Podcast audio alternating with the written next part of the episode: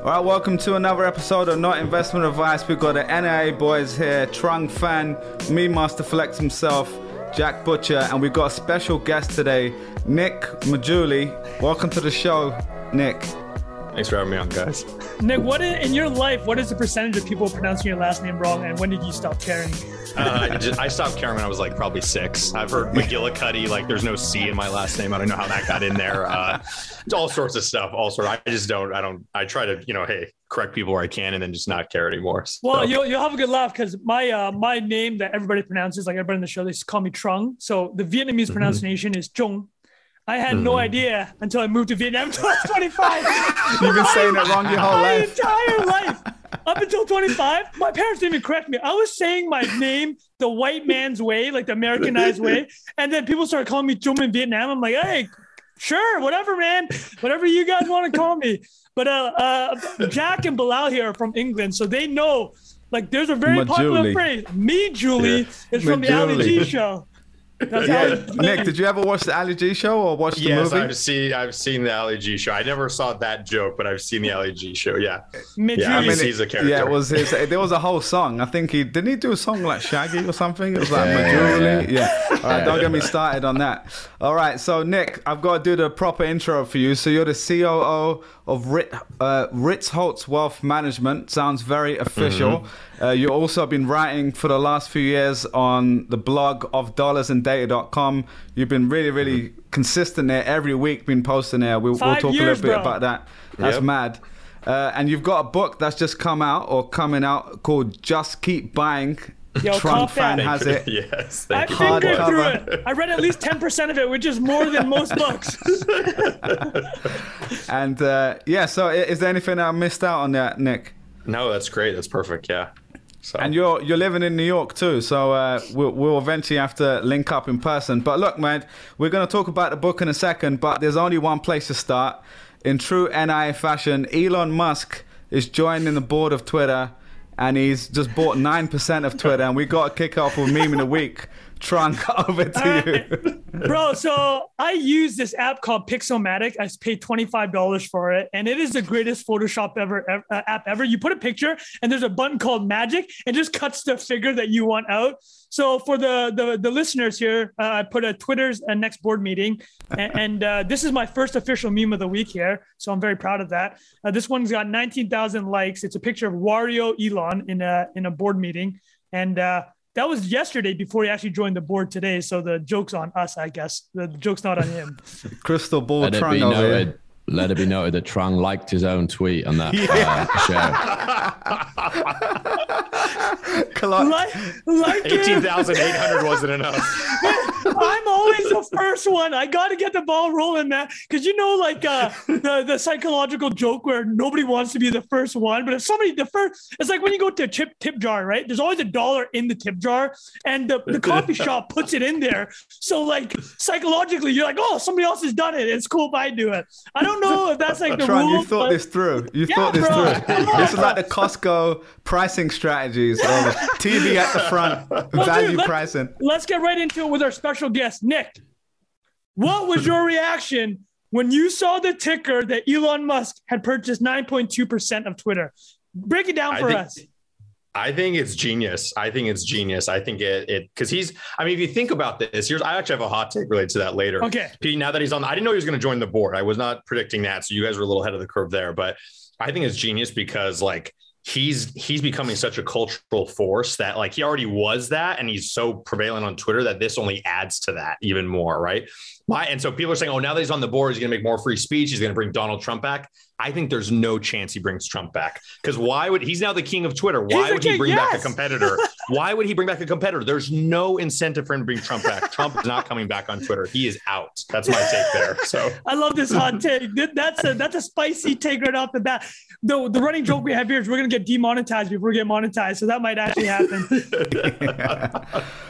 Okay, Jack and Bilal, we need your hot takes before I freaking go on a rant because I got a lot of material here. I mean, I don't want to jump ahead in case you had this Trung, but I was just cracking up at the edit button question. He was, I mean, he was straight on it, man. I mean, he's been, he's already king of Twitter, obviously. So I don't know what what is he now because he was already king of Twitter. Now he's ten percent owner on the board. He's he's elevated now. Well, the But thing yeah, I love Unbannable now, probably. unban. Well, you guys missed the. I mean, some people missed the joke here. When he put the poll, "Do you want an edit button?" He misspelled the word yes and the word no. Right. So for our listeners, he spelled yes Y S E and then no O N. I mean, there are layers to that joke, man. That is like a that is like an onion of a joke.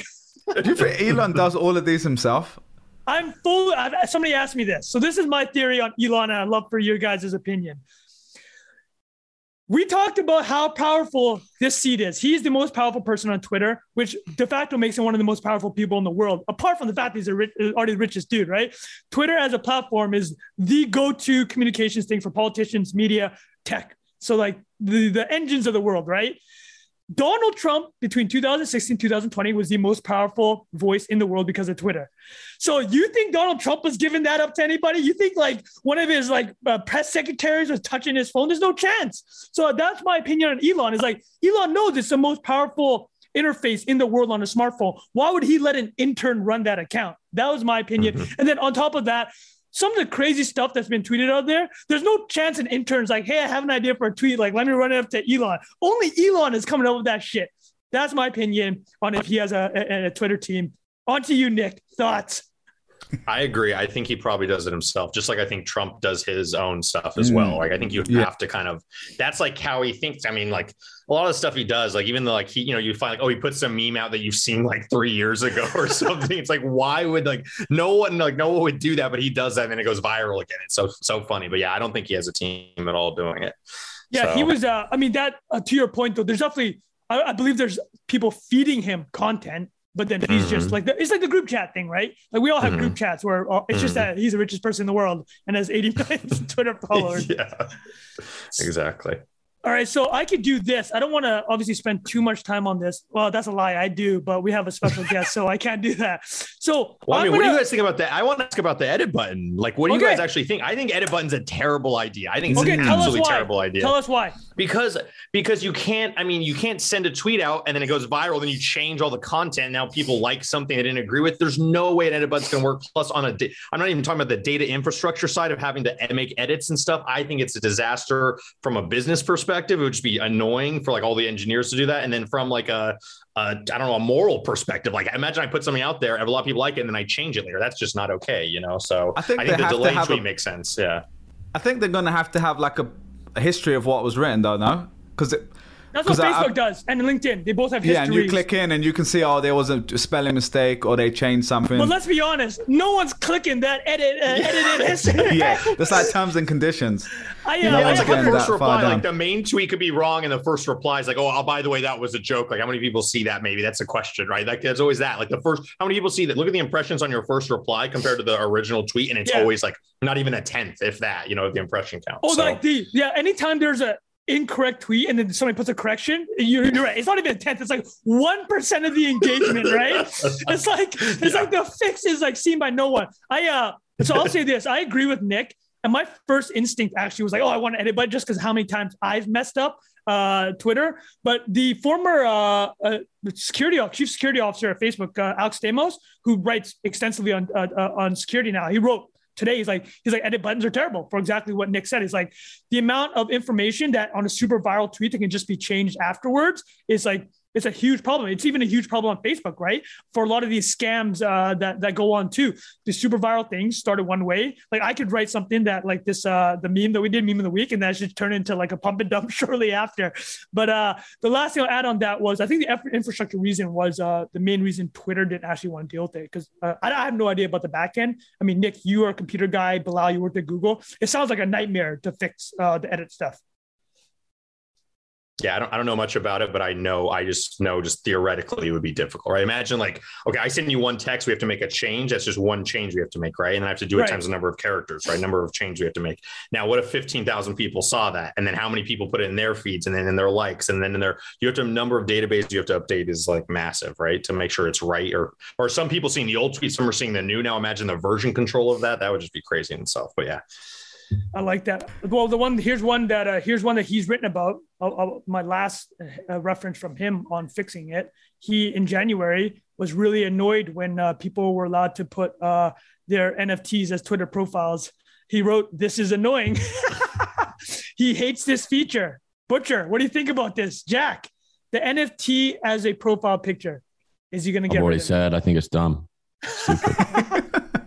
But the but the edit button thing, I think he just like it's just the meme. Just ride that meme to accomplish other goals, right? It, he knows it hits a nerve, and that I think is like very indicative of how he uses Twitter. It's like find the find the pressure point and exploit it, and then whatever he's actually planning on doing could be completely, you know, completely in a different direction. I agree. I don't think edit button's going to happen, nor should it. It just there's a delete button. If you get it wrong, do it again.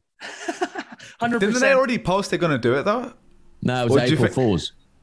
Oh, They posted on the first of April. Yeah. Wow, man! That's First it. rule. Talk Come on, about man. misinformation, man. Jesus Oh my It's It's god. one of yeah. the things that makes Twitter great, I think, as well. It's like the like the stream of consciousness uh sort of vibe of it all Right. is like you fire it off, you move on, you do another one. It's not uh it's not like you're logging into the back end of WordPress and you know adjusting every uh and if you like if you're worried about getting it wrong, just spend an extra 10 seconds. Like what how like you know what yeah, are we get, actually get Twitter catering for here? Get There you Twitter go. blue and Get put that Twitter little Blue. 30 second delay and read your tweet. I mean, if you're really that worried about it, like read your tweets, like they'll make you read them. So I'm paying two ninety nine out of charity, man, because I, I I owe Twitter a lot, as I think uh, we'll find out too. I think Nick, you have a similar sentiment. Well, I know a lot of your stuff comes from blogging, but Twitter definitely is a career uh, enhancer. yeah, for career stuff, definitely. Yeah. It's like Can you imagine all the, you know- the epic tweets that we would never have got if there was an edit button? Like all the Exactly. Kanye tweets, Yeah. pretty much. 98. The, uh, That's fair. 95% of Trump's tweets, like the Confetti. comedy gold in these. Oh my God. Yeah, exactly. Go Well, It's like dude, let me do bowling this. with the uh with the sides up. yeah, yeah, yeah, with the the, the the bumper rails. Baby lanes, yeah. Well, I'll do this. So uh, I, I I will let us move on eventually, but I have let me run out my three theories, and you guys tell me. So there's the first one is a free speech thing. Uh, for why uh, Elon is invested 9.2%. So he's been throwing out polls over the last couple of weeks talking about is uh, you know open source Twitter's i algo is free speech a problem on Twitter? Of course, there are moderation issues. So some people think that is one reason. The other reason, uh, this comes from the Margins newsletter, really good newsletter. Ranjan Roy wrote it this morning. He believes that the SEC was about to throw uh, drop the hammer on Musk over his November poll, where he said, "Should I sell my uh, 10% of Tesla to pay for taxes?" Because Kimball Musk, brother and board member, uh, sold 100 million worth of shares before that poll came out, and people are think there's some insider trading going on. Apparently, SEC has been turning up the heat, and according to Margins, that could have led to some type of action where Elon was just finally just like, we got to get this guy off Twitter. So he's like, you know what? I'm going to 4D chess this move and I'm going to buy 9.2%. And then my pet theory, which I've talked about on this podcast, and you guys get to decide which is true, is that Elon believes that he lives in a simulation. He said this a number of times, and he's just the best player in the simulation. so those three theories, I'll put it to the floor. What do you guys think of those three theories? Which is most likely? I'm going to take like a, the- uh, Oh, Go you go, Jack. No. Answer Trung's question because I'm not going to answer the question. So uh, Okay. I'm going off on a So, tangent. I think this the second theory makes the most sense, which is like he was like, oh, they're gonna kick him off of Twitter. Is like if I buy, like they can't kick him a board member now. Like I think that seems most likely. The simulation Okay. thing, whatever, that could happen. and then the first, yeah, first theory about the whole like oh insider trading. Uh, I don't know if that's. I mean, I don't know. So I think that the most likely thing is like he's like maybe they'll try and kick me off Twitter. So like this cements my position on here to keep like literally this most valuable asset he has, which is his PR. Absolutely. So- I like that. Of course I do. I like everything that is uh, uh pro pro floated. Jack.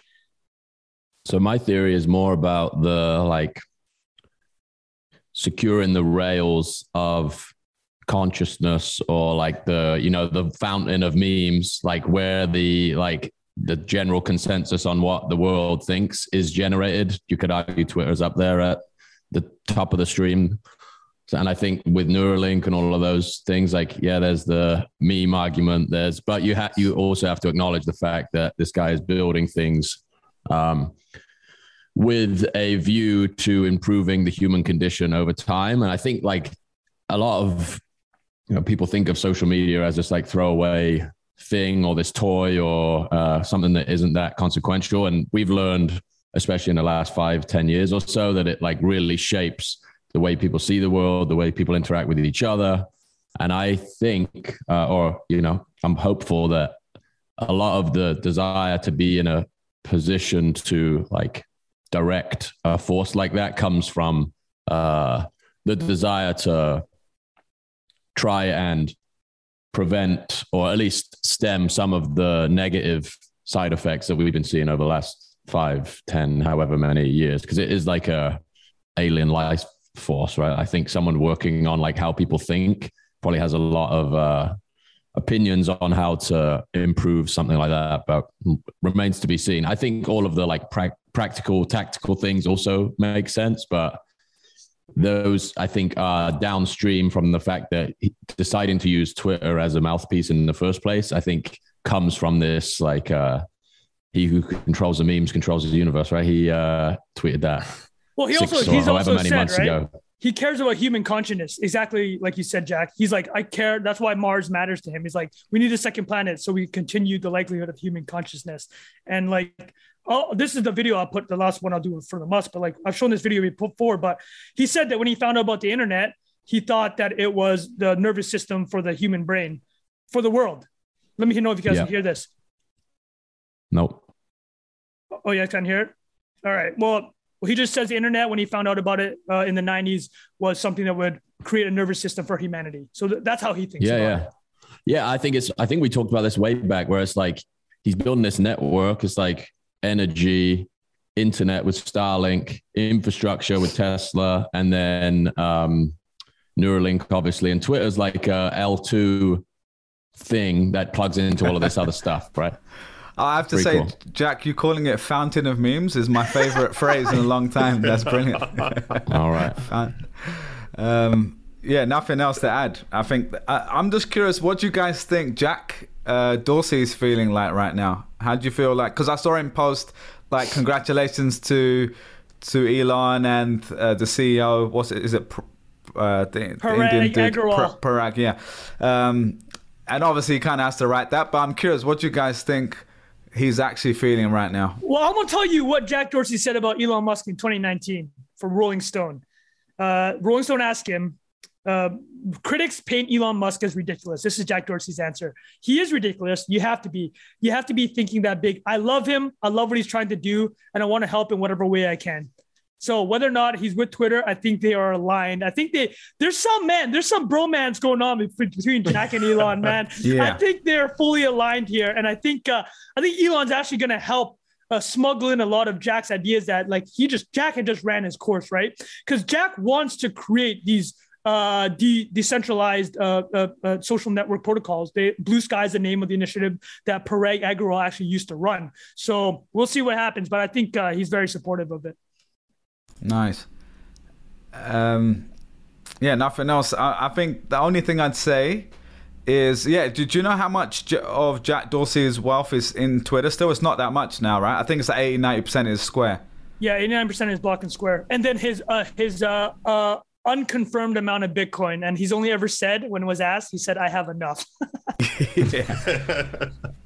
All right, so it's not necessarily going to impact him financially, though. By this point, it doesn't really matter. It's more legacy and, like, you know, he's a fan of Twitter. So if, but I, am curious to think, like, if let's say Elon and these guys like reinvent Twitter and it's a huge success, like, it's something he couldn't do. Really, I mean, like Twitter obviously started it and it's success because of him, but for years it was kind of stagnant. Uh, Guys, uh, I, hold on, I hate to cut you off, Bilal, but live, this only happens on oh. NIA. Jack Dorsey just replied to the exact tweet I put out, and he says that he just said what I said is still true about his boy Elon. He still loves Elon. Strong as so Still true. wow. All right, this is we're getting inside. He got it under a hundred. He got it under a thousand. Wow, under a thousand likes. That's early. You get it on a Jack Dorsey two hundred thousand. Early man. Yo, I'm done. Yo, good man, Nick, man, great chat, bro. Tell these guys. wow, I love it. You gave the opinion and then just broke live. Wow, that's, That's incredible scenes. Oh my He's god, so hype. Is that your so Dorsey reply, Tron? Oh, I got a couple, bro. I got a couple Dorsey replies. Trung's bringing up the, the, the, the screen share of the presentation. He just happens to have it ready right now. Add it to. All right, Trung, anything else on that before we move on to, to Nick's book and what he's been working on? Let's give the floor to Nick, man. I'm done, bro. I am completely shot right now. Absolutely crushed. Flawless victory, as they say Yeah, in the Mortal yeah. Kombat scene. So All right, Trung, should we move on to uh, Nick's book, or is there anything else, boys? You have any more thoughts on Twitter before we close that out? No, I don't think you can top what just happened. But let's let's move think we on. could. I- Editor, let's just I'm cut straight ahead to the next part. That was right great. editor, editor, cut ahead. Cut, Yeah, let's do editor, that. cut the last two minutes. All right, guys, sorry about that. All right, so I'm holding here uh, Nick Maggiulli's book, uh, Just Keep Buying. First of all, I, a couple things I want to point about this book. So for the listeners, I'll, I'll announce the, uh, the visuals here. You need to see who is shouting out Nick on the back of this book. Look at this. Oh, it's too bright. He's got Morgan Housel, who wrote The Psychology of Money, which I believe is one of the two best-selling books in the past decade. And the other guy that has the best-selling book in the past decade, James Clear, has a comment on the front. James Clear writes the ideal combination of thoughtful and actionable. That's like me on Twitter. So like me and Nick are similar in that sense. So Nick, can we just start with uh, why did you write this book uh, and uh, and how it came about from your background as a blogger? Because I know this is a big part of it. Yeah, so I've been writing for four years at the time, and I I knew that I kind of wanted to organize kind of my investment thoughts into philosophy. So a lot of writing a book is I think it's just structure, right? It's like I had a lot of the content, so half of the content in the book came from old blog posts that I repurposed, and my editor went over and kind of crafted into a nice narrative. The hard part was figuring out the structure, and actually one of my other blog posts actually became the first chapter is basically what lays out the structure. There's two parts: saving, investing, and kind of talks about that. But I really wrote it because of COVID, like. March 2020 happened. I was in New York City. I saw that first wave and then we flattened the curve temporarily. I didn't realize, I was like, oh, guys, it's over, right? no, it was not, right? Then May, you know, Memorial Day came along, second wave. I'm like, oh gosh, you know, and then, then that one flattened. I'm like, okay, now it's over. Everyone else had to get it. That's why I was stupid. I was like, okay, I made my first error. Now it's over, right?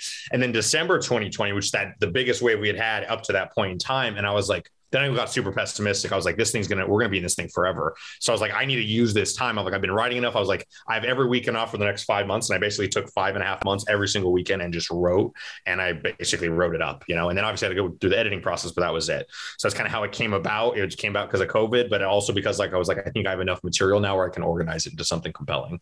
How much So- of this book is original versus uh, readapting a lot of your older work? I would say it's 50 50 at this point. Okay. So, and yeah, and read because the readaptation, like I even talk to people who read a lot of my work and they're like, yeah, I think like 20 to 30% I'd seen before. And these are people like read a lot of my work. So if you don't even like most people have read one or two, maybe three of my posts at most, like let alone, you know, the number of things I put in there. So I think most, for most people, it's going to be like 95% new. You know, maybe you'll recognize one thing in there if you like are a decent fan. So I'm a, I, I was a fan before I even knew I was a fan. Like I've seen your articles float around all these years, and uh, so you've written uh, in your on your blog of Dollars and Data uh, that a lot of the writing, I mean, completely changed your life, right? Like, Mhm. can you explain how much it changed your life, like what you were doing professionally, and how you ended up to where you are now, and how much writing was involved in that?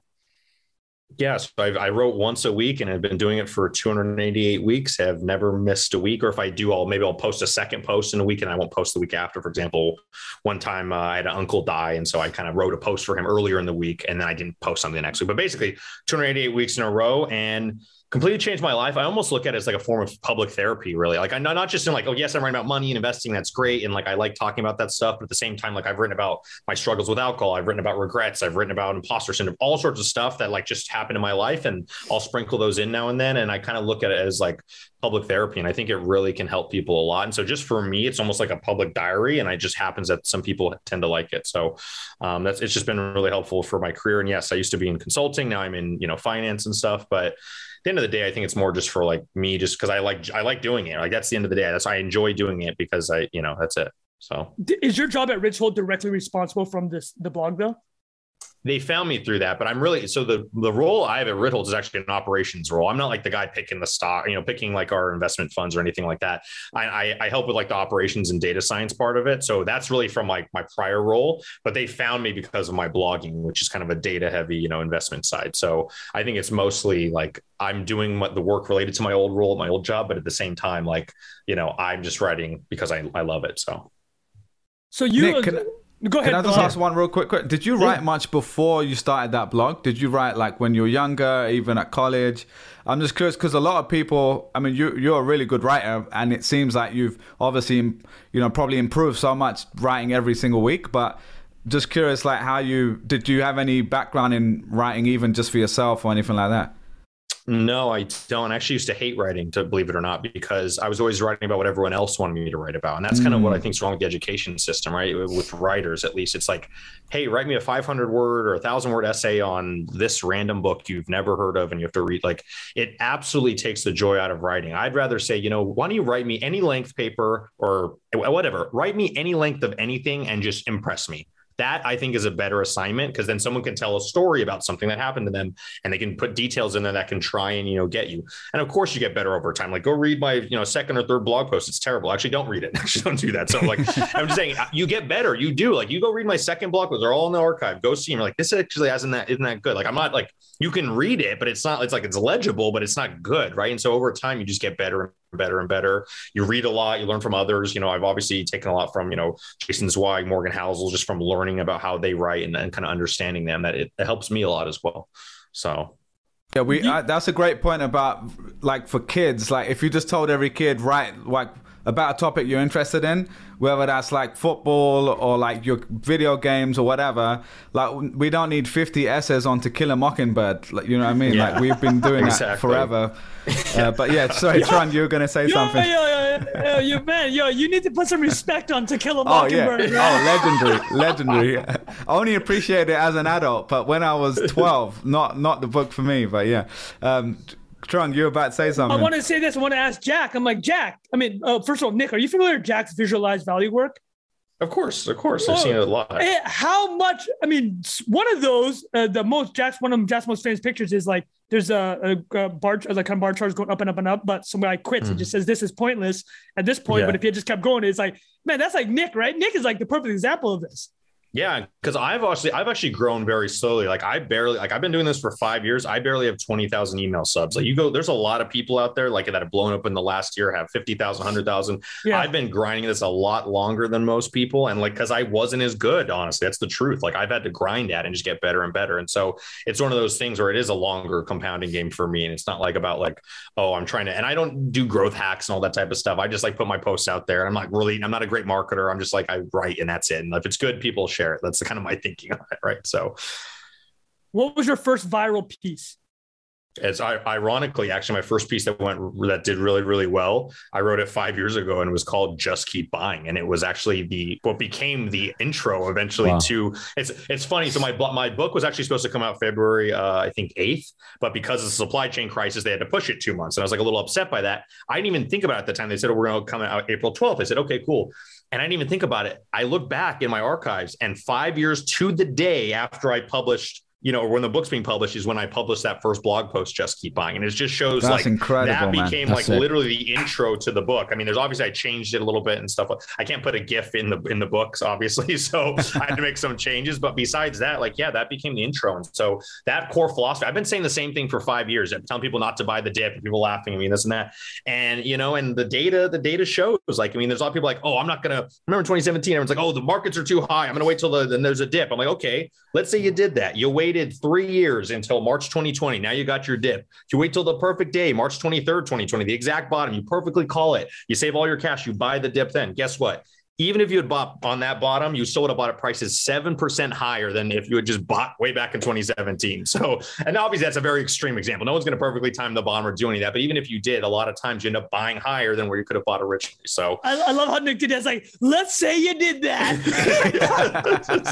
Wait, so Nick, uh, I mean, you actually asked us just asked us. So the, this question actually isn't directly in this book, or uh, Mhm. maybe I'm saying incorrect.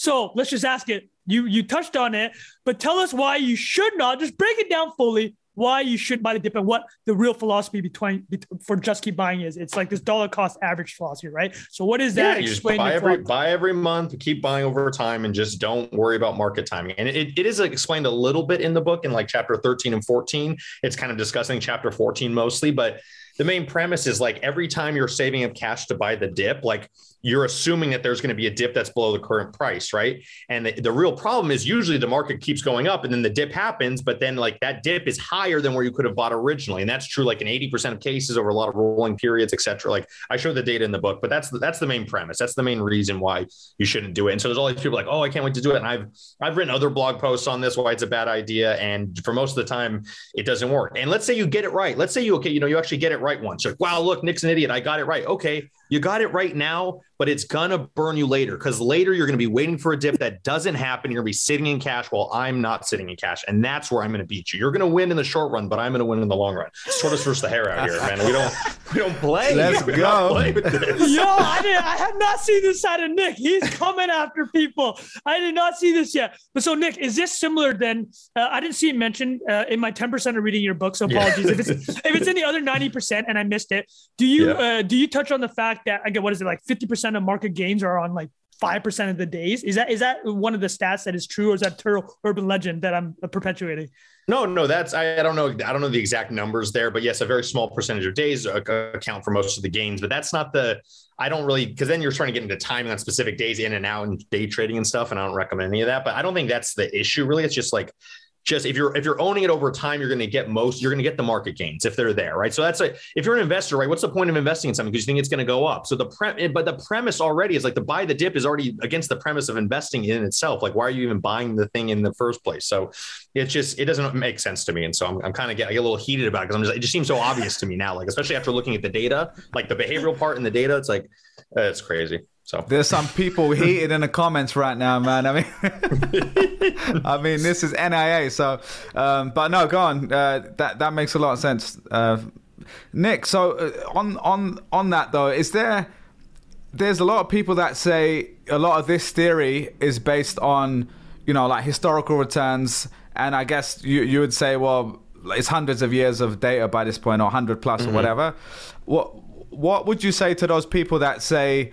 We're at the end of an 80 year cycle or something like that, right? Like, I don't know enough about this stuff, but like Ray Dalio's new book talks about these kind of like 80 year cycles. And um, like the fourth turning is another one that I've heard people talk a lot about. And if that was the case, that maybe we were changing the financial system completely, which a lot of people might believe listening to this. So if that was the case, would buying forever, you know, for the next 30 years, buying, let's say, you know, low cost index funds or whatever it might be, mm-hmm. still be a, still be relevant and work in a in a scenario where things were more drastic. Well, I mean, I don't know much about 80 year cycles, but I mean, how many data points do you have for that theory? of Two? I mean, you are you going to run your entire analysis off two data points, right? I'm like, I just, Wow. I don't even like, oh yeah, we have, we have one and then we have two. And so look, we have one, like, it's like, come on, like two. And it, like, come on, even like, I'm not gonna even get into that. I'm not gonna, like, I just sample size you, bro. Like, don't even like, we're not gonna even get there. So like, Yo, let's, let's kind of toss that one. Like, let's talk. Let's not even. No offense to that. Like, I'm just like, okay, what? Like, Nick's taking okay, what, so we're in a bro. new paradigm. He's Like, there's a new paradigm where like 80 years. I I don't even understand that. Like, it offends me to even think about that because I can't even conceptualize it. Like, 80 years ago, what was happening? 80. I have to, I have to think. Okay, back to what 20, like 1960. Like, what's going on? No, before that even. What am I talking? I can't even do math. You know, 1940 or something. It's like 80 years. Like that is just wild. Like, what was happening then? Okay, Oh so my I guess So- to, to add more context, what ab- meaning the counterpoints? I'm trying. I'm not saying I believe this. I'm just trying Mm-hmm. Yeah, to give counterpoints to. I, I buy every month the same boring stuff, right? Apart from a few crazy things that I do for fun. Um, I I guess the the other data point a lot of people look to is the devaluation of the dollar, right? So, uh, so if we're looking at returns for the stock market, let's say over a long period of time, denominated in dollars, of course everything is up and to the right. Um, but in the last few years, we've had a, a huge increase in dollars printed and that sort of stuff. So I, I I don't know if that's like even relevant here, but I'm curious if that's something you've come across and you've thought a lot about. Well, I mean, we, we try to inflation adjust for all this stuff. Obviously, like in the, the most recent data, it's hard. What is inflation really? I mean, there's there's debates made about this, but like people saying like the inflation rate is like 15, 16 percent. That's the real inflation rate. It makes no sense. You actually run the math on that. Like our G like it just wouldn't like we it's just not possible. Like our GDP would have to be so small in the past. Like it just if you just run it's just not possible. I just don't know how to explain it. Like I'm not an economist, so I can't perfectly explain it to you, but I've I've people a lot smarter than me have explained like you can't have a 16% inflation rate since 2000. Like everything would like it just everything would not exist basically. I think so, Bilal's, da- da- I think um, Bilal's dancing a bit here. Let me uh, let, let me sorry to cut you off there, Nick, but I'm gonna jump right into it. Bilal's asking you. What are your thoughts on Bitcoin? Because that's the real question. no, I'm actually being serious. Nice transition there. No, no, no, no, Bilal, because you're talking about you're Bilal, the point you're bringing up about like how much asset inflation is to this Yeah, range that we're talking exactly. about. Right? Asset inflation, that's the- the Michael phrase I was Saylor argument is like if you're talking about goods and food and energy, yeah, 16, 20%, whatever. That is a little, a little bit unrealistic. But if you're talking about pure asset inflation, right? I think this is the Michael mm-hmm. Saylor argument. So I'm not, I'm going to butcher his argument, but his whole argument is that the printing of money has created this massive asset inflation. And when you look at the basket, what people actually want, you have to start thinking about assets, right? Because of deflation in technology and food and goods and your standard of living, a lot of costs have gone down. So where are you actually thinking about and what really matters to a lot of people is uh, what assets can I get into? So that's two part question is, well, it's just one part. I mean, what are your thoughts about Bitcoin and his argument around asset inflation and why Bitcoin is such a superior, or as he calls it, the apex predator of the financial uh, universe? Trunks I'll watched get- a few uh, yeah. 12 hour sessions here. So Oh yeah, I'll get into Bitcoin in a second. I think like I'm I'm very like I'm not a big holder. I say don't hold cash. Right, whole buying the dip thing is about holding cash. Like I'm not a, I'm against cash. Right, generally. Okay. Like obviously for emergencies, that's one thing. Like for your own personal life, you need that for emergencies. Outside of that, don't hold cash. It does go to basically zero, and it, it does trend to zero. So you're saying, oh, there's all this asset inflation. Yeah, if you'd been following Just Keep Buying, you would have benefited from that asset inflation. Like, what do you? Like everyone's like, oh, the Fed's manipulating markets. I'm like, so what? So and then you're not buying. Like you should be buying. It. They're going to keep manipulating markets. Like you should just stay. It's a, the, the big joke. I mean, the Joe Weisenthal joke is like, oh, so you're buying, right? You know that little meme with Padmé. You know, it's like, so you're buying assets, right? You're buying stocks, Oh, yeah, and they're yeah, like, yeah. no, we're not. We're going to bonds. Like what? It's like, oh, the Fed's manipulating everything. Yet you're not. You're like, you should take part of the manipulation. Own the stocks, right? Under, own the underlying, right? But in terms of Bitcoin, I have nothing against Bitcoin. I own some Bitcoin. I'm about half of Bitcoin. Um, I've owned it for a while. I keep I, my rules are very simple. I keep a about a two to three percent allocation in I think Bitcoin and crypto and, and Ethereum. I Ooh, hold that, Jack. and when the price goes up, I rebalance out, and when the price goes down enough, I will rebalance in. And so I generally I don't do it. I don't follow it too religiously, but I'll just like follow it over time. Like at one point it was two percent, it got up to like eight percent of my portfolio, so I had to sell some off. It triggered some people. That happens. Um, and now, and the price has come down just a little bit since. Is basically at where I sold it and you know that's it. I mean i don't i don't have a big long thing. It's just it's not income producing. So of course this could be the thing that takes over the world and maybe Saylor's right. I don't know but i, I think everyone should hold just a little you know so for your risk tolerance i have a little just in case right? And so that's my i hedge i hedge that stuff. So i'm not anti-bitcoin at all. I actually like Okay. it as a private asset, like a private wallet idea. I like, I love that idea actually separately. So I love having this. Oh, I can, I have this portable bank I can take with me. All I need is 24 words and I can go anywhere in the world and I have my money. That's, that's a great idea. I love it for that. So somebody on this chat right here has a slightly different risk appetite than you, Nick. no, I didn't understand that. Yeah. Jack looks guilty. no, I definitely, I de- yeah, yeah. But I, but I subscribe to Nick's philosophy in a in a different proportion, Uh, and I think just as you're as you're talking about it, the idea that like innovation gets incorporated into the vehicles that you're buying into like that's really the only point that i ever needed to be convinced of it's like there are all these geniuses in the world that are building things that are eventually going to turn into public companies do you want to own a piece of that or not Mhm. Yes. The answer is yes. And I think one of the things that I spend more of my time thinking about is like investing as like wealth preservation and long-term planning versus like income production. And that's like uh, these books and these ideas are for people at different stages of life and apply in different levels of severity. And my um I guess my, the weighting of my portfolio was manipulated purely by the way I made money, not the way I chose to to allocate money. Does that make sense? yeah, that I makes sense. paid in Well, you're being paid in ETH, right? Yeah. Right, right. So that that really manipulated what I held, and so you know some of that we balanced out. And uh, I think this argument for ninety nine percent of people is the like the exact right thing you should be doing. And and the idea of chasing assets as like a form of income is is you know, the data has proven over and over and over again how many day traders are. I mean, on every single Wrecked. transaction, there's a loser. what what what is the likelihood that you have more information than you know the 90% of people who've been doing this for a living or do it for a living or have a thousand times the resources you do the chances are pretty low that you're going to beat those guys so i think it's uh like i think this book i think psychology of money completely changed my like perception around um you know getting too distracted by the things that you know, investing as wealth preservation and like wealth building over a long time frame is is uh I think can't really even be compared to some of the schools of thought that are trying to attack it, right? Which is like you have to become a top one percent trader in a market where you have no edge. Mhm. It's a crazy, uh, it's a crazy thing to pursue and spend your time on. And I, the other half of this conversation where we've talked about building a skill and like consistently putting stuff out into the world and using the internet as a platform to like build opportunity for yourself then you know filter some of that income into vehicles that are a little less uh, risky perhaps is uh, I'm I'm all on board with that despite if you saw you know on on paper what uh, uh, I'm currently representing in the financial world but I've, I've, I've, Nick I gotta say I took some risk off uh, earlier in the year there's Oh, uh, good, great. Clicks I to talked about bricks. this. I talked What about is that. that? bricks I think it's chapter 18. When you know, when should you sell? It's called Just Keep Buying with our moments to sell. And I say de-risk, you know, you want to get into maybe you're getting into, let's say, physical real estate, or you're trying to maybe you're going to put some of your money in stocks or something. That's completely fine. So I think everyone does it differently, and I don't think there's a right way to get rich. And so I I happen to do this, and I use equity index because it's simple and easy for me.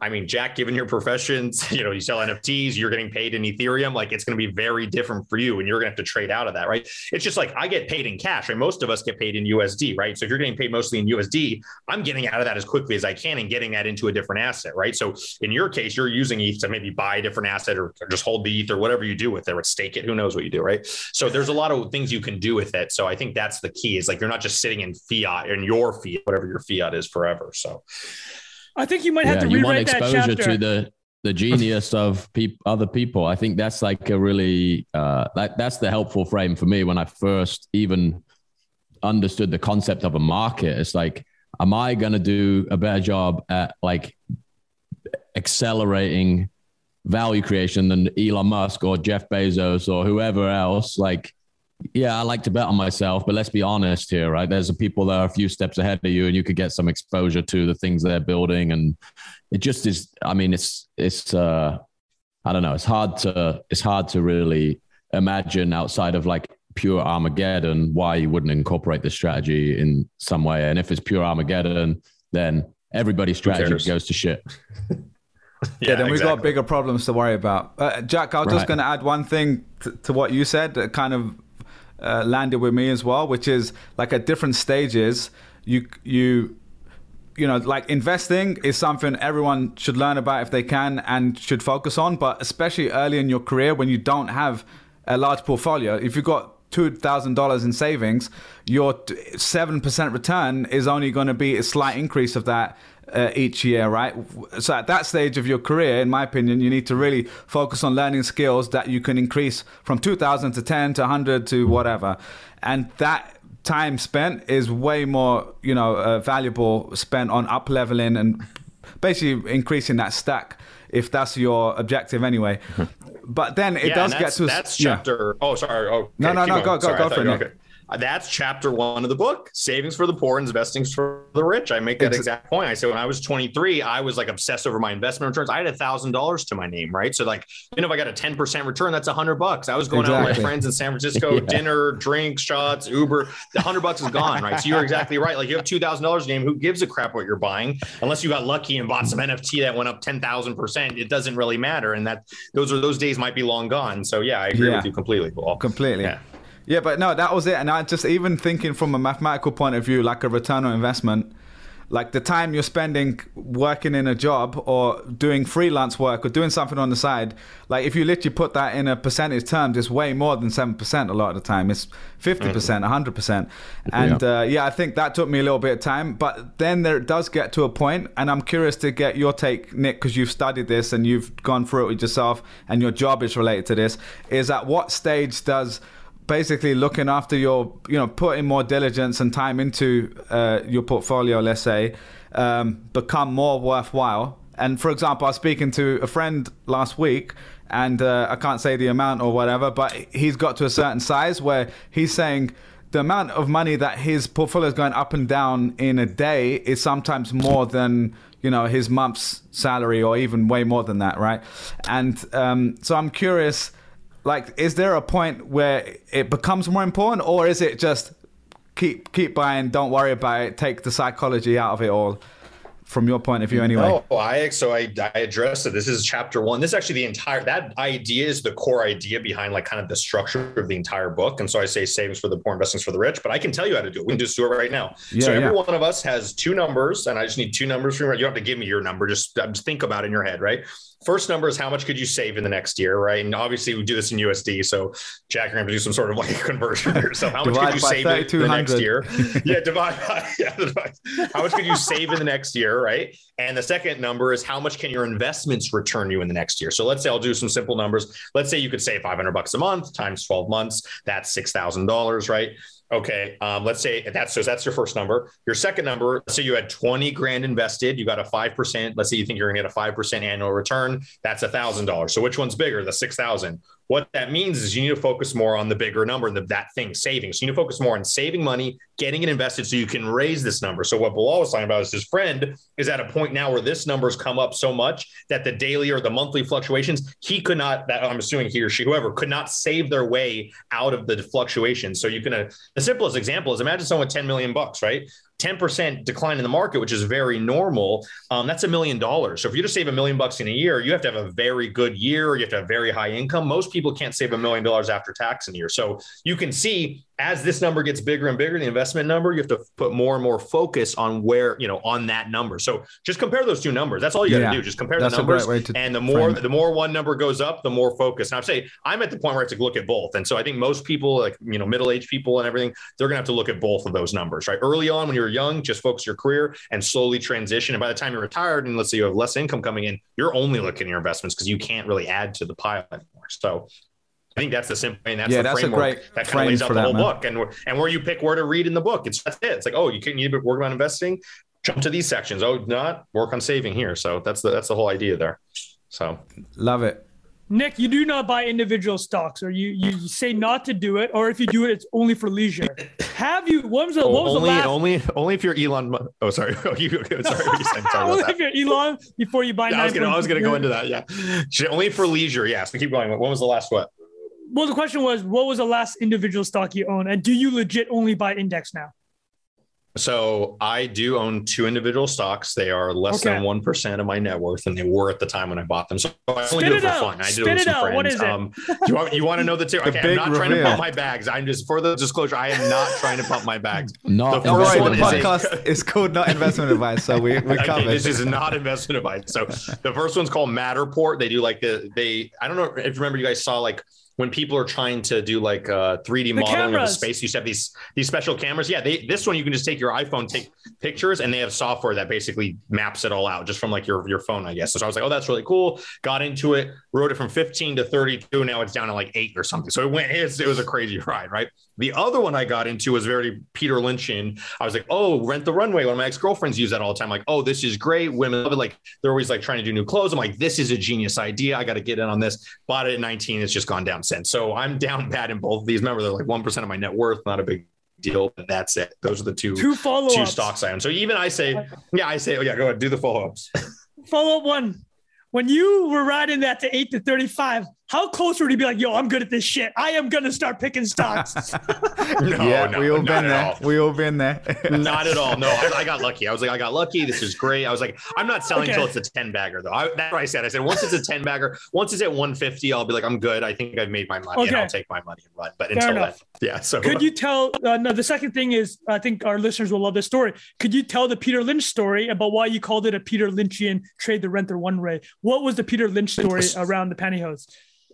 So, uh, so I don't, I don't remember the exact details, but I think his wife was had some pantyhose. She liked him. He's like, oh wow, like you know, these are great. I'm going to buy this because my wife told me about this. It's like basically buy what you know. So if you start hearing Okay. about, wow, these are really great things you buy, that's not always true. The financials may not be there. The market can turn against you. All sorts of stuff can happen in stocks, right? And I just bought something that just IPO'd, and you know, I just said I always would buy it no matter what. It came out IPO, but I bought it. That was basically it. And so yeah, the joke I was like, I should rename the chapter "Don't buy individual stocks unless you're Elon Musk," right? That was going to be the joke, right? Because then then you can influence the price. It's a little bit different than you know everyone else out there. So But not investment advice, not not investment advice, not not securities advice, any of that. That not just- securities advice, definitely not. Do not buy those stocks. So All right. Uh, well, okay, Jack. I think uh, there's one very specific question you touched on it, but I, I did want. Did you want to fire up? Should you and when should you buy a house? I think Jack's a good example here.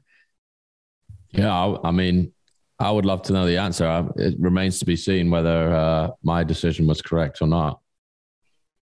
I think the the key thing there's three pieces. The first is like, can you afford it? So obviously, like that's a big piece of it. And I think what I say is affording is like, can you put down 20%? If you're putting down less than that, I usually think it's risky. And even I'm not saying you have to put down 20%, but are you able to put down 20%? I think there's a difference because the people that can put down 20%, Right. you know, I'm only going to put down five and take the rest in debt.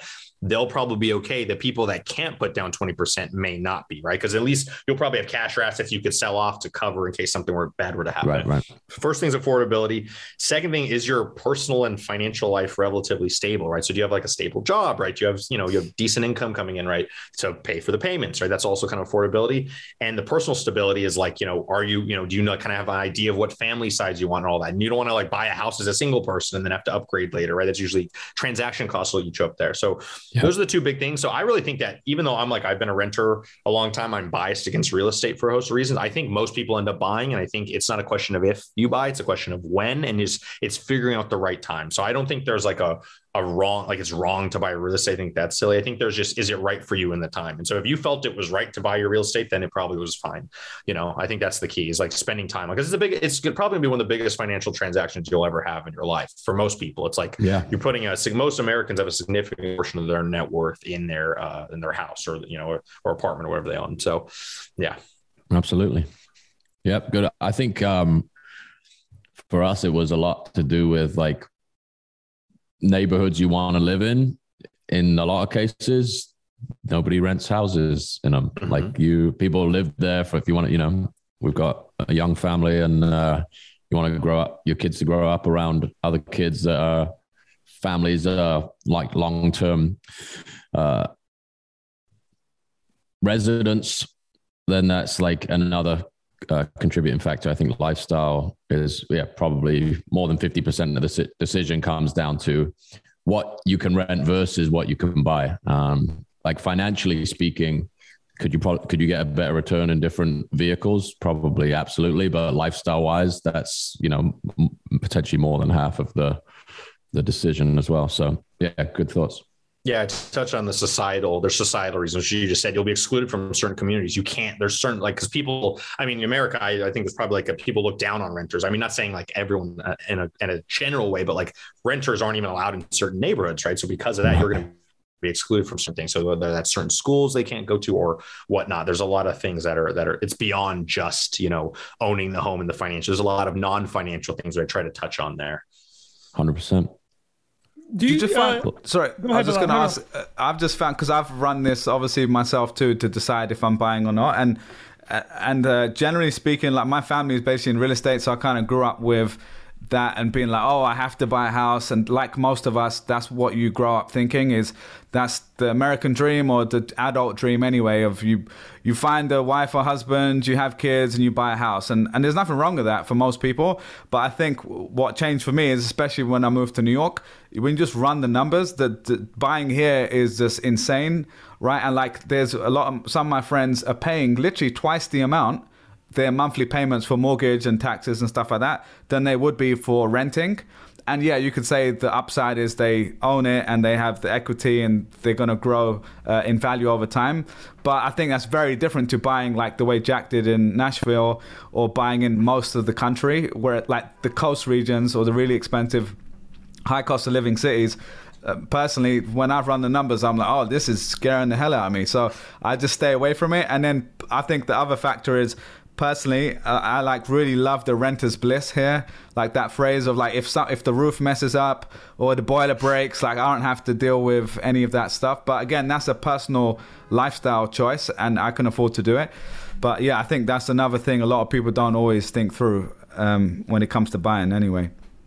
Yeah, I, am very similar to you, uh, Bilal, in that way. Like I, the return on hassle, as it's called. Um, I think Mitchell phrase, yeah. had a tweet about this. Yeah, the return on hassle is just not worth. I'm just like, oh, I don't want to deal with the pipe. I don't even know how to. Do, you know, I'm not a handy person. I can't do any of that stuff. So I mean, I know how to use basic tools, but anything beyond like an IKEA set, like okay, that's it. I stop at IKEA furniture. Anything bad past that, like count me out. So, um, but yeah, so I agree with you. I think return on hassle matters. Let's run the numbers. Trung, over to you, mate. What? No, I never, heard, I never heard return on hassle before. Uh, uh, my my only frame for and for buying a house is it's not my decision, my wife's decision, man. Like that's it. she wants. Listen, she wants it. Uh, she wants the house, so I'm gonna have to pony up. Like that's. I mean, Jack, is there? I, I know Celia is listening here. I don't want to put you on blast, but was this part of the calculation? I mean, I didn't have a. I'm not gonna have a choice. That's what. I, that's all I'm saying, man. It, it's it, there's a collaboration for sure. Jack, Jack's face. Wow. Uh, zoom into the face there, editor, please.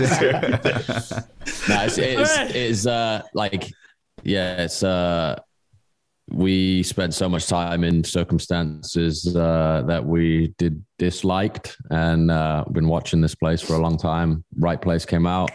Just got to do it, mate.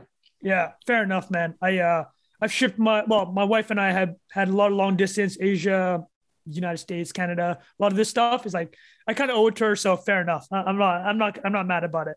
But uh, other that's my last thought on the real estate. Do You guys have any more? I got a couple more from this book. Some good points from the. We book. got. that's going to be in Vancouver, right, Trung? We could do a whole segment. That's going to be a that's different day on the Vancouver real estate market. But from oh, means yeah. to mansion is going to be the next segment for yeah, uh, exactly. when you buy the house. Might might need Nick to run the numbers on the Vancouver possibility because he looks pretty slim right now. you just Wait. need a three hundred percent return for the next four years. you should be all right. And I'm good, right? All right, here we go. Uh, so Nick, from your book, uh, I'm just gonna keep reminding him, and you guys know, just keep buying, people. Just keep buying. That's the name of the book. I better keep buying that book more like. Just get yeah, over there, order that right now. Wait, Nick, are you doing the Audible? Are you doing the Audible? Are you going to read it? no, I did. We hired a, we hired a professional to do Bro, all that. you got to read your own book, yeah, man. You should have got Trump to do it, man. No. That would have been. Can you imagine Trump reading that? standing desk. okay, hold on. Just. Nick, okay, hold on. I agree here with Bilal. Three things. If you're not going to read it, you need to add ask David Goggins to read it. If David Goggins won't read it, I'll read it. So let's run that through, man. Whoever you hired, fire them. But uh, all right, here we go. The one thing, so obviously you'll know this as a writer now. Uh, a big thing with writing is having ideas assigned to you, right? Oh, this guy came up with this idea, right? I think this one's gonna stick. I'm sure you blogged about it before. The 2x rule. Can you explain what the 2x rule is and how hard are you trying to make this stick? Can we have hats made? So so I didn't I came up with this rule and I've heard other people. I know Jay Z has said this thing, which I found out about later. I wasn't trying to, I'm trying to trust me. I'll, I credit Jay Z when he gives me ideas. He has given me financial ideas. We're not going to get into all that right now, but the 2X rule, someone said like, oh, if you can't afford it twice, or if you want something nice, you have to be able to afford it twice or something, there's some rhyme there. But basically the idea is if you're going to, if you want to splurge on, I'm trying to get rid of your spending guilt, right? A lot of times people like feel guilty about spending money on themselves. I'm like, we need to get over that. And so here's how you do it if you're going to spend a lot of money on something, I don't know what if every person is different. Some person might be a nice watch, for another person it might be a nice dinner, whatever it is. If you're going to spend X dollars, just save another X, or 2X of that, and take that other X and either invest it in some sort of income producing assets or something that's you think is going to preserve your wealth over time, or donate it. You know, there's different there's different ways you can do this, right? To kind of get rid of your spending guilt. So if you're going to save three hundred dollars, nope, save six hundred and take the other three hundred and either invest it or donate it or something like that. I think that's a way to get over spending guilt. So How long have you been up. doing I hope it? it takes off. How long I've have been you doing been it for a while now. So I've been doing it for a while, probably like three or four years now. I think I've been doing it. So almost anytime I I do something that's not normal, like not my normal spending habits, you know, like Okay. not every time I go to a restaurant, because I go to restaurants, that's like my thing. I like going out a lot to eat. Um, but if I do anything like I get a nice watch or I buy a nice pair of shoes, I will save double and then have to invest that. So That's a Well- good rule. What was the very first one you did? I'm trying to think. I think I bought a pair of dress shoes for like $300, like Allen Edmonds or something. And I just put another $300, 300, 400 bucks. Can't remember the exact price now, but it's something like that where I That put was cause I'm like, I wanted to, I because I was getting these cheap dress shoes off Amazon for like 60 bucks and they kept dying every nine months. I'm like, I might as well spend like, I had spent like over $400 on these fake ones over like two, three years. I'm like, why don't I just get real ones and just have them like, you know, resole them? I'm like, okay, this makes more sense. So I actually invested in my, sh- in my shoes. And so it's a, I still have those. So Hey Nick, That- I just got an idea why you're talking about that. Yeah. You need an app. So every time someone every time someone buys something, it automatically you could call it index fun. Oh my goodness, guys! Try- This is this is live. Just try- Jack Butcher just giving framing. out alpha. This Just, is just throwing alpha. He says, "Let someone else do it. Doesn't want to deal Fountain with of it. memes. Let me catch some of that. Let me catch some of that alpha. Index fun. Fun. Listeners, oh my goodness. Nick, Rich Whole Wealth, you're welcome. All right, you're welcome. There you guys go.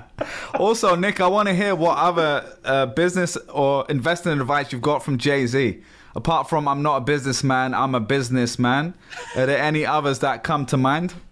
Great Okay, question. there is a there's an idea. I didn't want to discuss it much today, so we won't get into too much. But in uh, there's a there's a song between Kanye and Jay called uh, you know N words in Paris, for lack of a better term. And so in the song, he says, "What's fifty grand to a motherfucker like me? Please remind me." That's what he says. I'm sorry if I cursed, or do I need to not maybe? edit No, that out? fine, it's the NIA, man. Okay, I just want to we make, okay, I don't know. I have no idea. I'm sorry. it's I had okay. to just I had to give the the lyrics. So at the time when he said that, he was worth about five hundred million dollars. So that's like one basis point of his wealth.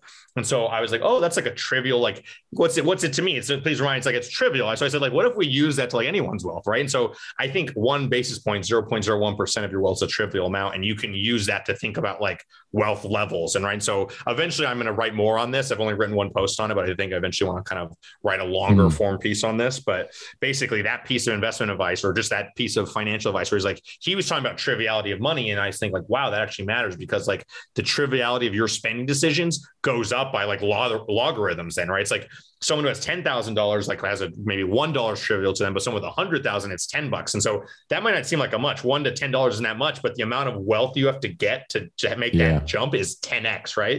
And so to go from ten dollars to a hundred dollars trivial, you have to go from ten or a hundred thousand to a million. So you have to keep ten xing every time. And so that's why I think wealth levels can kind of be like logarithmic in that you know orders of ten basically. So it's a kind of a fun idea, like a wealth Mm. ladder. And so I think I'll probably get into that I love more that. in Got the it. future. Well, But I got I got one question, one comment. So the first question is this: the shoes that you did the two X rule on. So for listeners, the two X rule is if you're gonna splurge on something, you should assign the same dollar value to a charity or investment. All right. So Yeah. remove the guilt. Those pairs of shoes. Did you walk into your first Ritholtz interview with them? No, no, I don't think I did. I was wearing a different pair at the time. I don't have. Okay. I was wearing a pair of boots actually. I was wearing a pair of boots, believe it or not. So like in a dress, I was like wearing like a dress stuff, but it was like raining, so I had to wear boots. So I think I remember correctly. Yeah, I was wearing Okay. like a dress pants and a suit. And I haven't worn a suit since. They're they're not about that. So Okay, amazing. Well, I've seen Josh Yeah. Brown, man. He he's a he's a cool cat. He ain't wearing that Yeah, suit, yeah. right? yeah, right, so- we, we ain't wearing suits. So Beautiful. So my comment was uh, uh N words in pairs. Um, this is not necessarily related to the wealth thing, but uh, they came to Vancouver in 2011. It's the greatest concert I've ever been to. they played N words in Paris 11 Six times? straight Oh, 11 times. Wow. I remember they Oh were my doing it at minimum of six.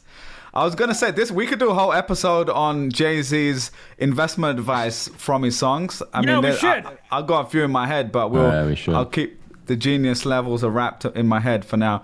The Dumbo one, The if you guys yeah, are thinking that one, yeah. and then the Feeling other one I used yeah. to love was more of a sales thing, but it was like.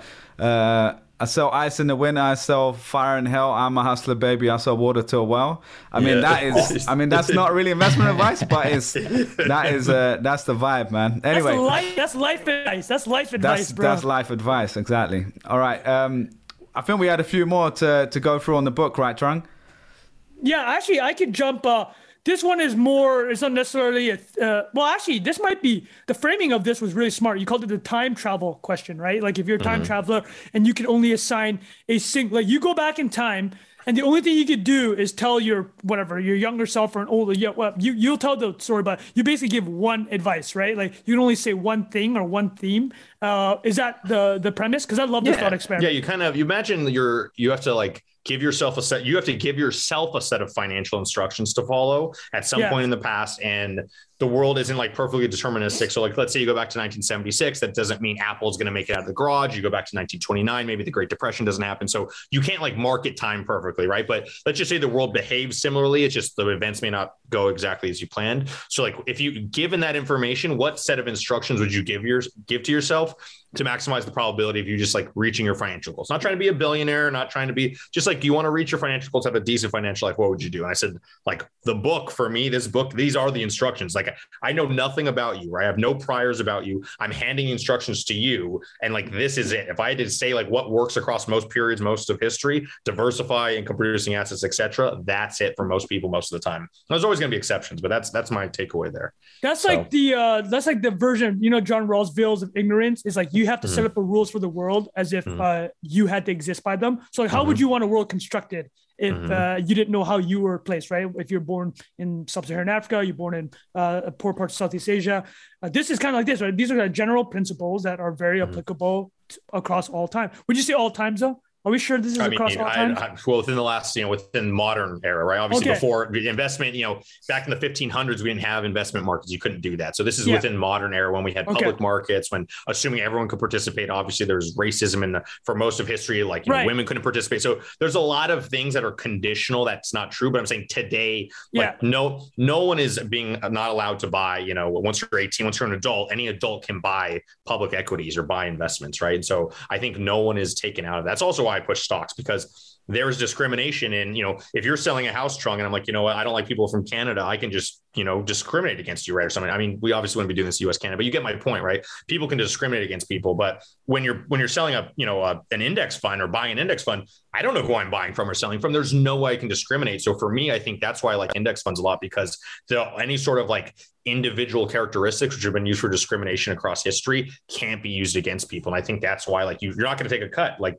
build, building wealth doing that. So that's why I always I support index funds and, and public Isn't securities. technically crypto the ultimate censorship resistant though? Like what are your thoughts yeah, on that? I mean, You're there's, talking I mean, it's also similar, similar in that way. I mean, it's also similar. I mean, I guess like, I guess a custodian could be like, oh, we're not going to give you an account here because of this or that. That's possible. I agree with that. So crypto is like that, that way where you could kind of get around that as well. So it's even more, it's even more, I guess, egalitarian in who can purchase.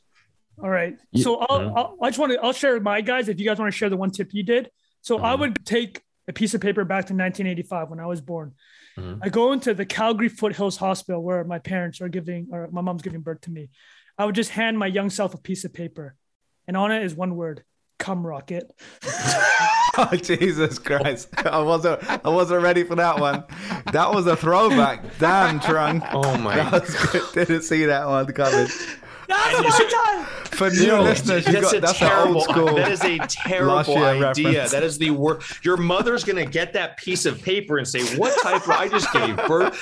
This is the most." She's gonna crumple. it. If you put Dogecoin, she might have kept it, but you had to go and use something loose. She's gonna say, "This is disgusting," and she'll never think of it again, and that'll be the end of it.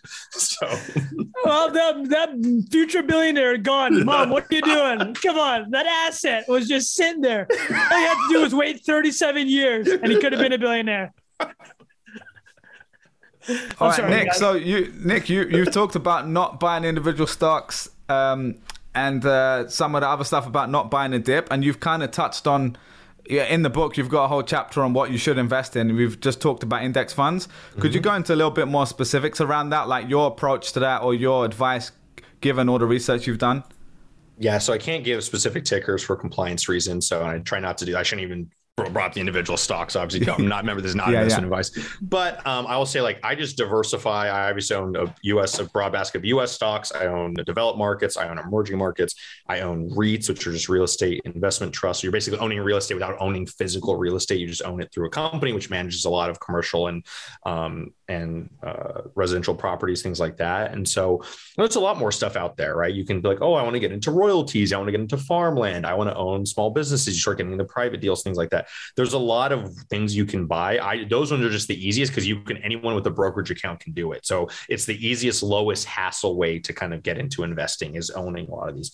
And I really push for push for diversification because you know, yes, the U.S. has beaten international markets from 2010 onward, but look at the decade before that 2000 2009 us underperformed emerging markets right? Us underperformed developed markets. So it's one of those things where you know you don't you have no idea what the future holds. And i'm not saying that the us isn't going to be on top again. I have no clue but i'd rather you know take a little bit of a hedge and you know they say you oh you they say you know concentrate to get rich diversify to stay rich. That's a very common yeah. phrase. But the, my, my counter to that is well how rich do you need to be if you're trying to become a billionaire yes there's no way just keep buying is going to make you a billionaire unless your income is just unless like you're the rock and you're making you know a couple hundred million dollars a year, it's not going to happen, right? Just no offense, it's not going to happen. But I'm saying for most people, how rich do you need to be? Really, I think most people can live a decent financial life without having to do that. And I think you can do that through diversification because diversification is going to give you the peace of mind to keep going, right? Versus like having everything in. Imagine you had most of your money. Let's say you're Russian and you have most of your money in Russian stocks, and they go down 80% in two weeks. You'd panic. You would absolutely. I mean, outside of what's going on in your personal life, that would just destroy you. So diversification matters. The Russian investors that had some crypto assets or had some international assets somewhere, they're going to be much better off than the people who had most of their money in Russian stocks, right? So. Got it. And then, and just in terms of like the asset allocation between them, again, you can't give specifics, but is there any guidance on like how people should think about that at least, or different uh, approaches that people take to that?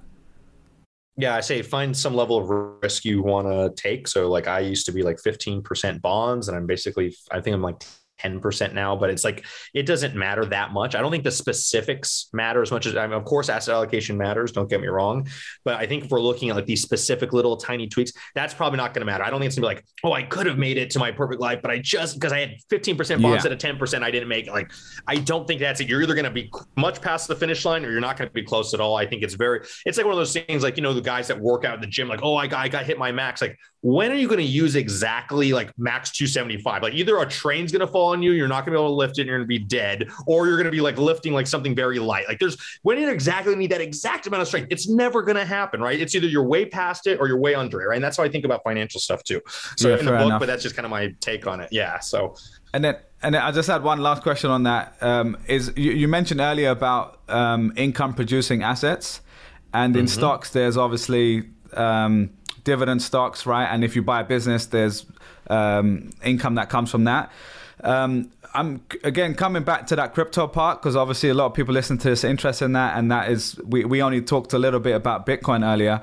Um, obviously now with Ethereum, the number two crypto asset, there's an argument to be made that is an income producing asset if you're staking it like actually mm-hmm. natively staking it you can basically earn about 5 to 6% right now uh, that might fluctuate in the next year given the ETH2 merge.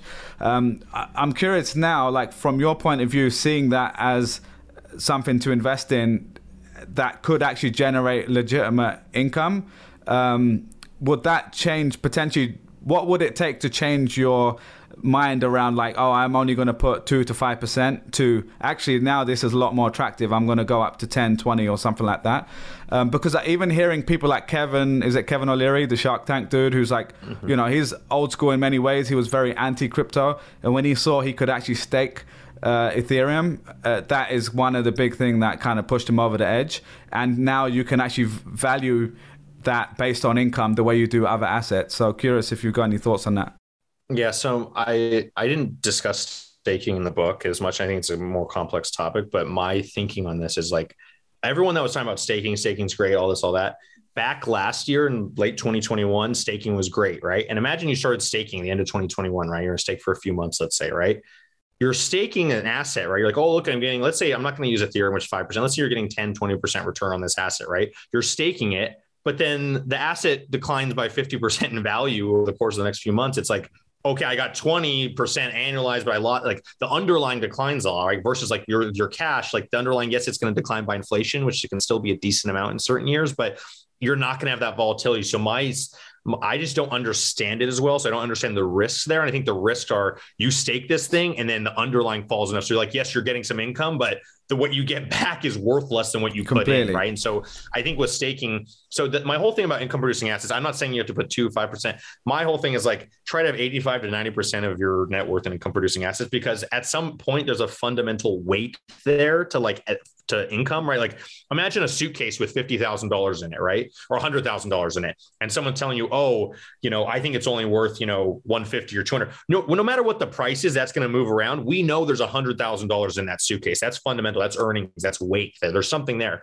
Now, obviously, with with other things like art, with gold, with obviously crypto as well, I'm not sure if the value there is is as tangible. And I'm not saying, of course, I'm not an expert on crypto, so I'm going to be, but I own some because I, I'm because I don't know, right? I don't know. It's good, and I see there's value in the Ethereum ecosystem, like people building stuff on that, or all the layer twos and stuff on top of that. Like I understand all that. There's definitely value there. So I think what we're thinking of as value is a little different because it's it's it's a new asset where it's a we're in a completely new world. So I'm going to be honest and say I'm not an expert here, and so because of that, I say like, hey, don't put like you know 50, 100 percent of your net worth in this if you don't know. And so if you're someone who is an expert in this, that's fine and you want to take those risks, that's fine. But like the prices fluctuate a lot. I think that's the scary part. I, I just Completely. don't know until you've seen your wealth. If you've seen your wealth decline by 50% multiple times in um, crypto and you're fine with that, then you're probably okay to stomach that. But some people couldn't and they may sell out or do something crazy. And so imagine all the people that bought Bitcoin at 69,000 and sold at 30. Those are the people I'm trying to prevent from doing Completely. those types of things. Yeah. So uh, no, I think that's a completely fair point of view, man. And I think that's smart for most people. And the only thing I would say, and again, we don't have to go into this too much, is there are now things like stable coins, obviously, where they are tied to the US dollar, and there's basically two different types. There's collateralized ones where they're backed by dollars, like USDC, um, and apparently Tether, but we all know that's probably not the case. and then there's things like al- algorithmic stable coins, like Terra is the one that has really um, popped off in the last year anyway. And that one actually allows you to keep your asset, the underlying amount the same because it's a stable coin and still earn in this early adopter stage because it's incentivized 19 20% um, on that but again there's obviously risk with all these things right like it could lose its peg the whole thing could go to shit so that's definitely not investment advice but I, mm-hmm. even for me it's been quite interesting for me as being someone who's like very risk averse to having some of those things drop dramatically to being like open to oh this is actually an interesting new application of it um, so that might be something you might like checking out at, at, some point as well. Yeah, I think I'm gonna. I'm definitely getting more interested in crypto, especially as I met people and seeing the amount of smart people in the space. I trust yeah. me. I was, I was, I was a very skeptical person on the space initially.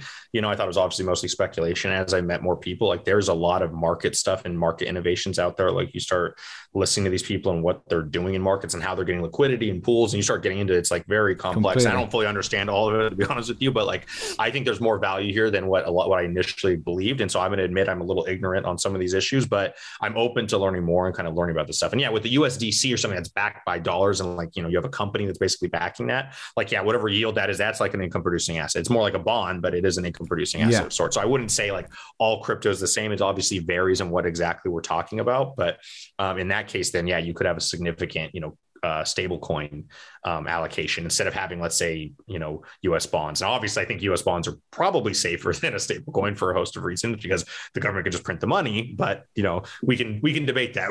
Those can be yeah, Those sure. ideas can be debated. versus Nick coming up, boys. no, Three hour extravaganza. no, that was good. No, thanks for sharing that, yeah. Nick. Yeah. Trung, I know you had something else there, mate.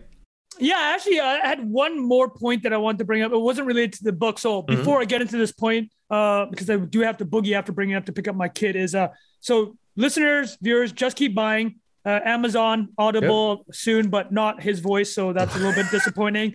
Uh, guest guest read read by Trung Phan. What, what, what, what, I will say is amazing. The chapters are done so well. I mean, you you pointed out in the introduction, but like you don't have to. This is one of those things where you got to sit front to back. The first half is about savings. Second half is about investing. So wherever you are on that path, you know, pick these uh, chapter titles. They're man, as as a writer, me like I call myself a writer. Man, these these clickbait chapters, man, they're done really well. Not in a bad way, but Thank like you. like it's like why should you invest? I'm like that that sounds like an interesting chapter. Let me read that. and then like chapter 20, why you will never feel rich. I'm like, oh, that that feels like me too. So I mean, where we're very well uh, uh, organized, man. I, I'm sure Appreciate you put it. a lot of thought into Thank it. you. But, uh, Thank you guys. so my last, uh, uh, uh, not necessarily a question, but it was more around of all your blogs that I've read, and the one that has resonated with me the most is uh, your one about drinking, because I I had uh, so Nick has a, a piece about uh, how he had a dependency on alcohol, and uh, I had a very similar one where. Basically, till I was 25 or 26, is like I couldn't have fun. I couldn't go out socially without getting absolutely blackout. And like I was blacking out in uh from university probably 15 to 25 blacking out one or two times a week like legit Mhm. blackouts and uh Mhm. dude that resonated man is like uh, i how did you get over that and like how are you managing now with alcohol I think it's always a struggle. I mean, I I, wrote, I originally wrote a post on drinking um, called "Just One More," and it was about you know I'm like out with friends, and I said you know 85 percent of my drinking experiences were positive. I enjoyed them. I didn't always black out, and that was great. I was like I had a good time. I didn't necessarily get a hangover, but it was those 15 percent of times where I you know okay I can have one more. I had two here. I can have another here. It's like it's that marginal decision doesn't feel that bad, but when you do it over the course of six hours, that marginal decision adds Yeah. up, and the next you know you're like drunk and you're calling people and just uh, you know had conversation with my friend 15 minutes don't remember it happening like random stuff wake up. Yeah no that Yeah. i actually i don't text much thankfully. I usually just call. Like i'm somehow like i don't get on twitter. I'm like once i get like blackout i like because i know like i'm gonna cancel myself or some stuff Yeah. like get away from my phone. So i'll call people. So i'll be like talking to people like this isn't traceable screw you know whatever hang up the phone.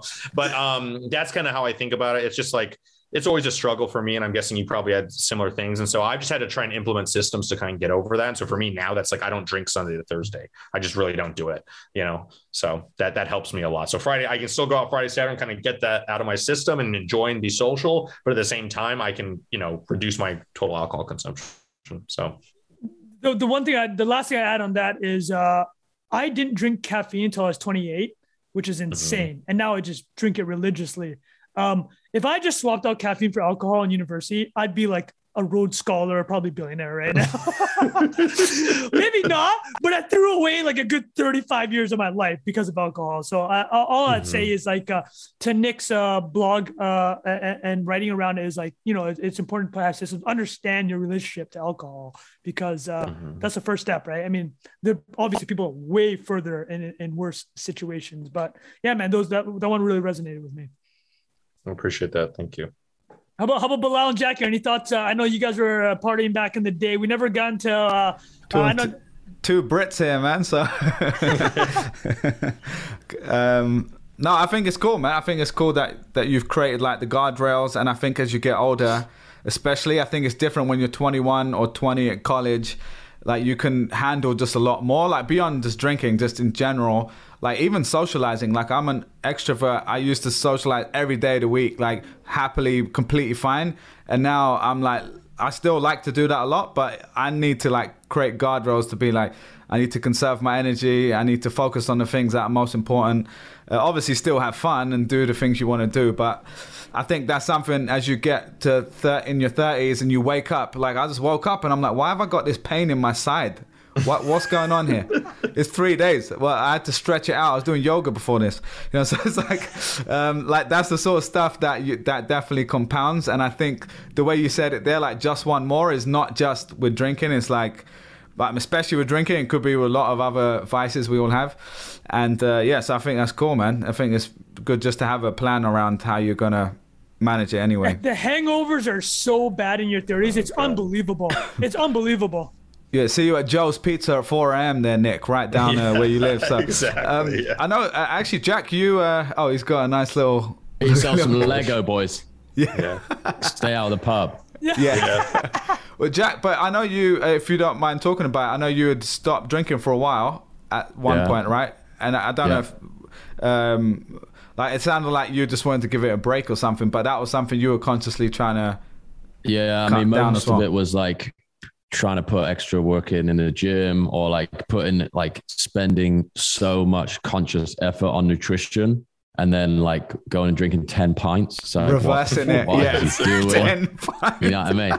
Like you, like moderation would have been a better strategy. Then I have like kind of an extreme personality in that respect. Yeah, so you know, I'd like if I'm gonna do the thing, I want to just do it. Like the moderation component, I've definitely gotten better with it. Um, and there are natural forces that come into play, like having a one year old and having to get up at seven o'clock in the morning. Like you don't, you know, there's there are responsibilities that you must meet later in life. I think like for me, definitely over um, the last couple years, pandemic stuff. Like when I was consulting on the road doing the corporate thing, it's like people cracking beers at two o'clock on a Monday afternoon because you like finished a PowerPoint presentation. It's like Celebration Maybe we, we just need to scale. We need to scale back on what merits a celebration here. And, oh, uh, definitely. Yeah. that that I think just uh, yeah, time is a. I I never had a significant problem with it, but I could definitely get carried away and uh, I've- I'm scaling back. You know, I'm also you know I found out I'm actually allergic to beer. Oh my know that. God. That's an Asian thing, man. That's an Asian thing. We don't have the. It's like uh, some digestive thing where I can drink it, but I I don't sleep. I don't like if I if I drink like two beers uh, and I just get a shitty night's sleep. I recently got the uh, Oura ring to Yeah, track yeah. sleep. And, uh, Terrifies you every morning after after drinking. Yeah. Exactly. And I uh, I recently made the switch to uh, tequila. I'm having a, Mm. a much better experience with the, the tequila Nice. than I was on beer. So uh, finding out what works for you. And then I think a lot of it is like moderation. Like, do you, um, like, what are you prepared to give up for the evening that you're having? Like, is it a situation where you'd be happy to like sacrifice a full day of work and family time and, and more often than not, not the case. But uh, yeah, like full elimination didn't work for me, and uh, don't think I'll I'll go back there. But you know, we'll see. Dude. Thanks for sharing. Definitely that. wasn't happening in the Euros, man. I mean, Mate, we talked you know, about it on this podcast. You, you, I don't know, Nick, if you saw this, the way the English were behaving during the Euro uh, football. I mean, uh, like I've I been to love- Amsterdam once when Oh, there's a bunch of English people, so I've seen I've seen people throw bikes into the river, and I've, Yeah. I've seen things. So Yeah, yeah, not the best, Fun- not the fun, uh, best behaved. representation. Best behaved, Yeah. yeah. Um, anyway, thanks for sharing that, Nick and guys. I think we can. I think Trung, you're gonna have to run in a second as well, and we, Yeah, we're no, at time. perfect, so man. this Thanks, was Nick. amazing, perfect. Nick. This is really great. Thank you guys appreciate for having me on. Appreciate that. Appreciate Hey, you lot taking fun. time, Thanks man. for coming. Of course, man. I look forward to it. So yeah, just let me know when you guys want to post. Whenever I'll help promote, obviously, as normal, and just kind of keep me updated. Um, anyway, thanks for listening again, and uh, thanks for being there, Nick. We appreciate you. NA fam, go support uh, and buy a copy, uh, buy a gift for your friends, and let us know what you think of the book. And uh, yeah, we'll see you next week for the next one. Cheers, everyone.